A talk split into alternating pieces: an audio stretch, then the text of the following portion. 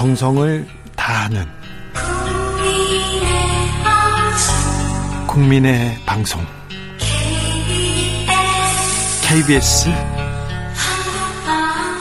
주진우 라이브 그냥 그렇다고요. 청년의 시선, 청년의 포부와 패기로 대한민국 정치를 새롭게 하자. MZ 세대가 말하는 요즘 정치.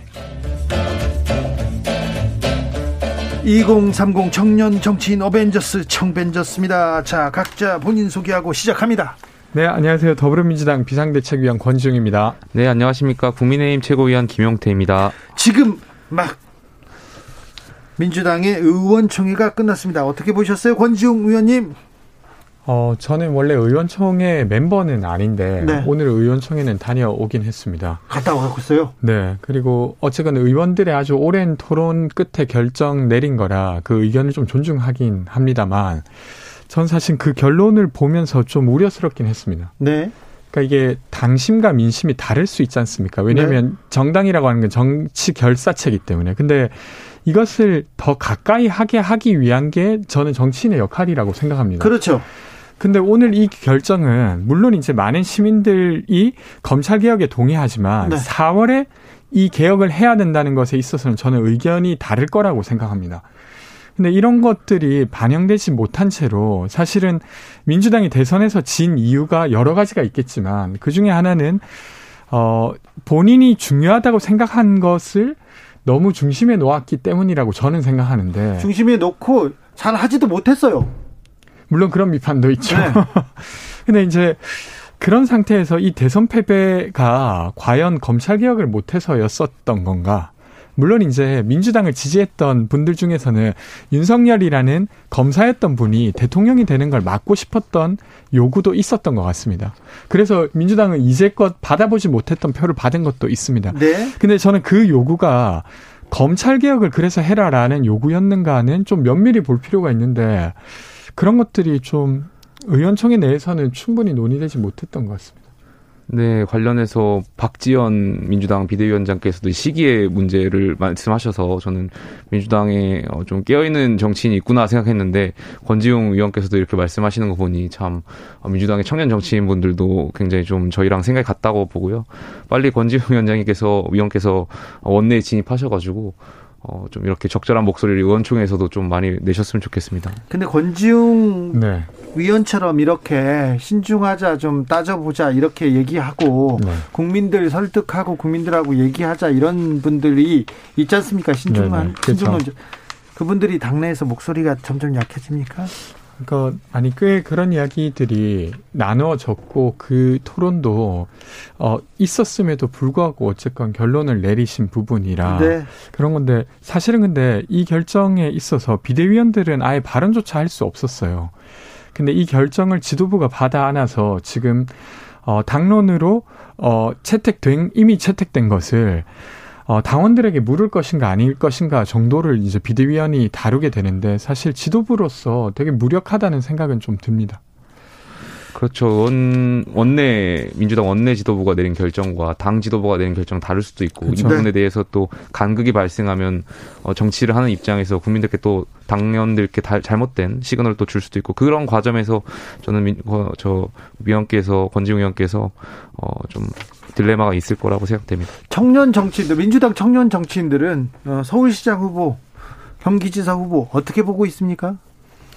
어, 이제 뭐 사실 조금 솔직하게는 좀 새로운 인물이 나왔으면 하는 마음이 당연히 있습니다. 근데 이제 그것도 사람이 있을 때 할 수 있는 이야기라는 것도 어, 받아들이고 있어서 지금 이제 출마하시겠다고 하는 사람들 중에서 최선을 뽑아야 된다고 저는 생각하고요. 근데 아직 저희가 문을 완전히 닫은 건 아닙니다. 그러니까 비대위 결정에 의해서 아직 후보를 더 찾아보자라고 한 기간이 남아 있는 상태이기 때문에 백방으로 찾아보고 있는 상황입니다. 찾아보고 있어요. 네. 새로운 인물들이 계속 좀 어, 보입니까? 아, 노력하고 있는 중이라고 말씀드리겠습니다. 네. 저희는 어제 최고위원회에서 서울시장 후보를 공천 의결을 했습니다. 그래서 네. 오세훈 시장께서 다시 또 도전하실 수 있도록 네. 공천을 했습니다. 오늘은 새누리당 전 대표를 지낸 이정현 의원을 예, 예, 예. 어, 전남지사 후보로 정했죠. 예, 맞습니다. 자, 윤석열 당선인의 30대 장관 언제쯤 등장할까요? 저도 이번 인선에 대해서 이제 30대가 끼지 못했다는 거에 대해서는 저도 30대 정치인으로서 조금 다소 아쉬운 부분이 있습니다만 저희 윤석열 정부의 기조는 어쨌든 어 지역 안배라든지 할당을 하기보다는 능력 위주의 인사를 하겠다는 기조가 있기 때문에 네. 이런 점은 저는 뭐 윤석열 정부의 기조에 대해서 존중합니다. 네, 이제 청년도, 여성도, 지역도 중요하지 않고 능력 위주로 가야 된다. 실력과 능력과 그 사이에서 간격을 좀 좁혀 나갈 수 있도록 많이 노력해야 되겠죠. 그것이 또 국민의힘이 해야 될 입장이라고 생각하고요. 청년 정치인들이 예.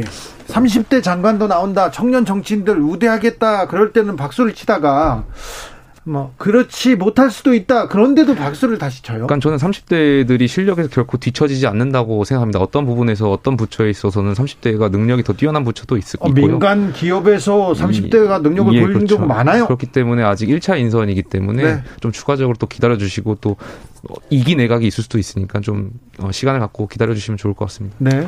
일단은 뭐 사실은 이 약속이 대선 후보 본인이 하신 약속입니다. 근데 이제 또 뒤집어질 것 같은 아니, 느낌이 또 뒤집다니 아, 직 아, 그러니까 그런 상태라는 거죠. 왜냐하면 인수위 과정에서도 그렇고 지금 이제 어, 7명을 발표했는데 그 중에서도 청년은 일단 한 명도 없어요. 그러니까 지금 이런 이야기를 하게 되는 거고 약속이 꼭 지켜졌으면 하면서도 네. 되게 구태하다는 생각은 듭니다. 왜 그러냐면 사실 장관이라고 하는 사람은 그 부처의 어, 예를 들면 방향을 제시하는 사람입니다. 그러니까 일일이 실무를 하는 게 아니라 어떤 문제를 어떻게 봐야 되는가를 결정하는 사람인데 예를 들면 지금 산업부 장관 후보자의 경우에는 출산기 피스의 이야기를 이제 본인은 소개했다고 하나 소개하는 이유는 그것이 필요하다고 생각하기 때문이겠죠. 네. 굳이 필요 없는 정책을 소개할 일은 없으니까요. 그럼 이런 거예요. 아이를 낳지 않는 사람들은 마치 어떤 잘못이 있어서 그것을 어, 그 아이를 낳게 만들기 위해서 세금을 부과하겠다라고 생각하는 사람이 2022년에 장관이 되는 게 적절한가? 그리고 보건복지부 장관도 여성은 꼭 출산을 해야 한다 뭐 이런 이야기들을 또 글로 썼어요. 근데 이런 것들이 과거에는 통용되었을지 몰라도 지금은 전혀 통용되기 어렵다고 생각합니다. 근데 이런 분들이 지금 장관 후보자에 두 명이나 있어요. 그래서 좀 구태하다. 단순히 그냥 생물학적으로 연령이 낮은 사람이 들어가지 못했다는 것만이 아니라 지금 이분들이 생각하시는 게 아주 과거에 머물러 있다는 생각은 듭니다. 그 관련해서는 제가 알기로는 이제 학자 시절에 본인들의 과거의 칼럼으로 알고 있는데 네. 이 부분에 대해서 아마 인사청문회 때 이분들 생각이 어떻게 변했고 지금 현재 장관 후보자로서의 걸맞는 말씀하신 대로 그런 기준을 가지고 이분들 생각을 물어보고 거기에 대해서 의혹을 좀 이렇게 생각을 들어보는 시간을 가질 필요는 있다고 생각합니다. 오늘 대, 저 오늘 당선인 당선인이 박근혜 전 대통령을 만났어요. 예, 예. 늘 죄송했다 이런 얘기를 했는데 어, 청년 정치인들은 어떻게 보셨습니까? 뭐 저는 당연히 탄핵에 탄핵은 정당했다고 생각하고요. 그러나 법을 떠나서 인간적인 어떤 마음의 어, 그런 것들이 남아 있을 수 있기 때문에 저는 그 법과는 별, 별개의 감정이라고 생각합니다.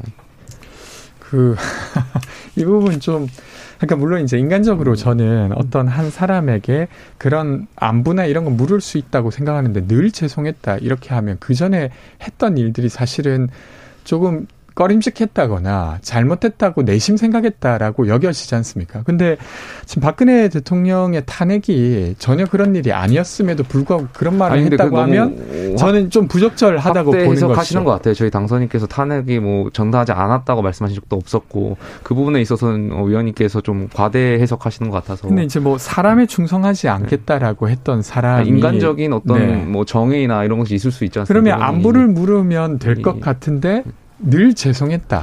이 좀 다르지 않습니까? 어. 저는 뭐 이건 보시는 분마다 네. 좀 다르게 볼 것 같긴 한데 본인들 안부를 물었으면 되지 않았을까? 네, 뭐 저는 너무 듭니다. 과도하게 해석은 안 하셨으면 좋겠습니다. 네. 왜냐하면 저희 당선인께서 뭐 그런 발언들을 하시니까 그러니까 탄핵 관련해서 부정하거나 하는 발언을 하신 분은 아니시니까요. 네네. 네. 과대 해석은 안 하셨으면 좋겠습니다. 제가 기사를 써가지고 구속된 분들이 많아요. 예, 예. 근데 감옥 나와가지고 가끔 보게도 됩니다. 음. 물론 협박하는 사람도 있어요. 깡패를 보내가지고 너 저 밤길에 어떻게 해버린다 그런 사람도 있어요.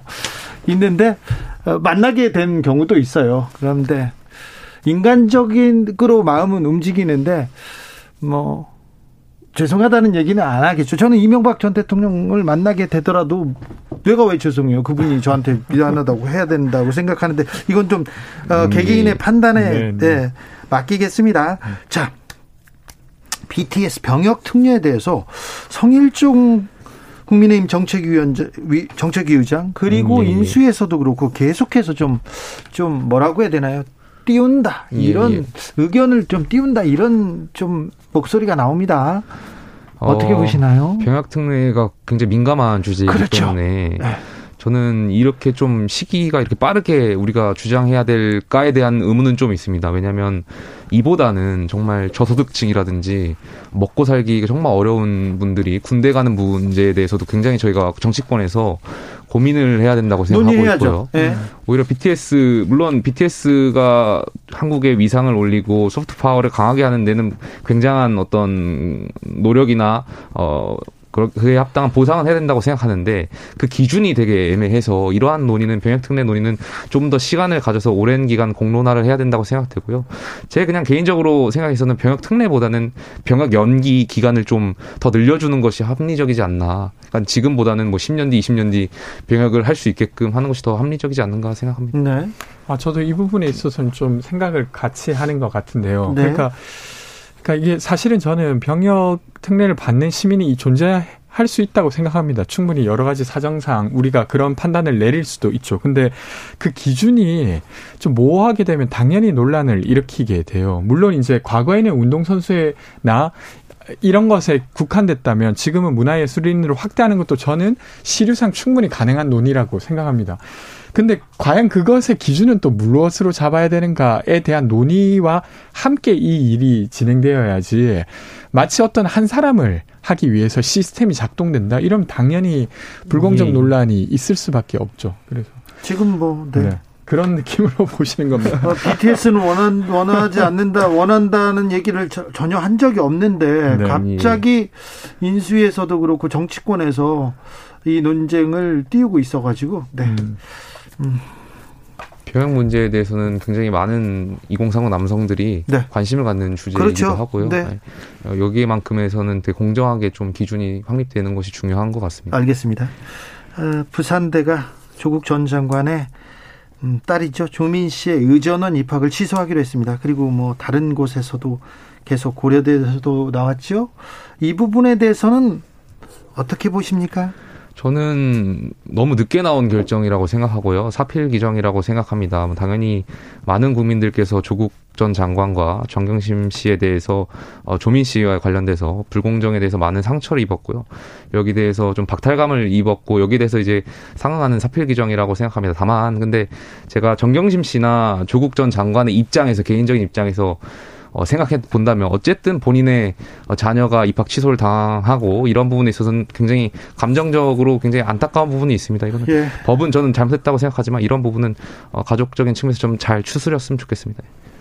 일단 뭐 저도 개인적으로는 조민 씨에게 아주 가혹한 일이라고 생각합니다.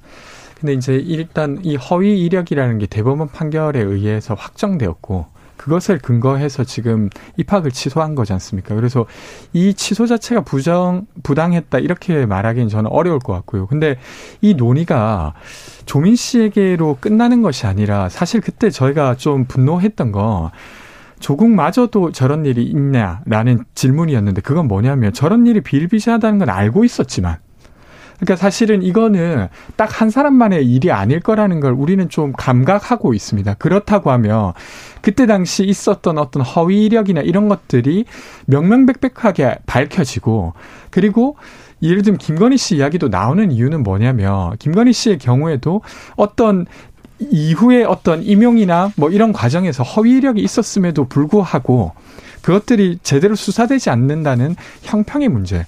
그러니까 누군가에게만 이 어떤 법이 작용한다는 문제지 않습니까? 그래서 그런 문제까지 해소됨으로써 사실 개인에게는 아주 아픈 일이지만 한국 사회가 좀 잘못했던 일을 다시 되잡는데 도움이 되었으면 하는 마음입니다. 음, 인천 사랑님 병사 월급 200만 원 어떻게 돼가고 있나요? 얘기하는데 이건 좀 잘 풀어야 될 것 같은데요. 예, 예. 저는 잣대는 공정해야 된다고 생각하고 있습니다. 아, 그렇습니까? 아, 예, 예. 이근우님, 아, 그럼 어떻게 공정해야 됩니까? 그러니까 어떤 잣대든 뭐 저는 조민 씨에 대한 잣대가 정유라 씨가 있지 않습니까? 최순실 네. 씨에 대한 잣대랑 공정했다고 보고요. 여기에 대해서 어, 같은 잣대로 동일한 김건희 판단. 씨에 대해서는 어떻게 보십니까? 그 문제도 만약에 문제가 있다면 저는 수사기관에서 적법한 절차에 의해서 판단해 줄 거라고 믿습니다. 이 근우님께서 당내 집권 의원들이요 의원들 좀 각성해야 합니다. 젊은 의원들과 토론에 귀 기울이고 받아들여야 한다고 봅니다. 아직 의원은 안 됐으나 아유 중요한 분들이죠.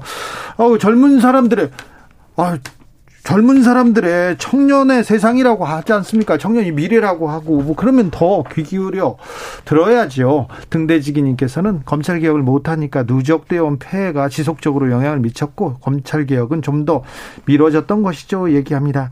아, 대검에서 조금 전에 민주당 당론 채택에 대해서 검수완박 현명한 결정 기대는 대단히 유감이라는 입장을 냈습니다. 입장을 내기는 했는데 자꾸 이렇게 검사들이 입장을 막 내가지고요. 네. 우려하는 그, 사람도 많아요. 저는 그 부분은 좀 부족하다. 자, 네, 제가 지적했습니다. 요즘 정치 권지웅, 김용태 두 분 감사합니다. 감사합니다. 주진우 라이브 여기서 인사드리겠습니다. 오늘 애청자 퀴즈의 정답은 앙샹 레짐이었습니다. 앙샹 레짐. 저는 내일 오후 5시 5분에 돌아오겠습니다. 지금까지 주진우였습니다.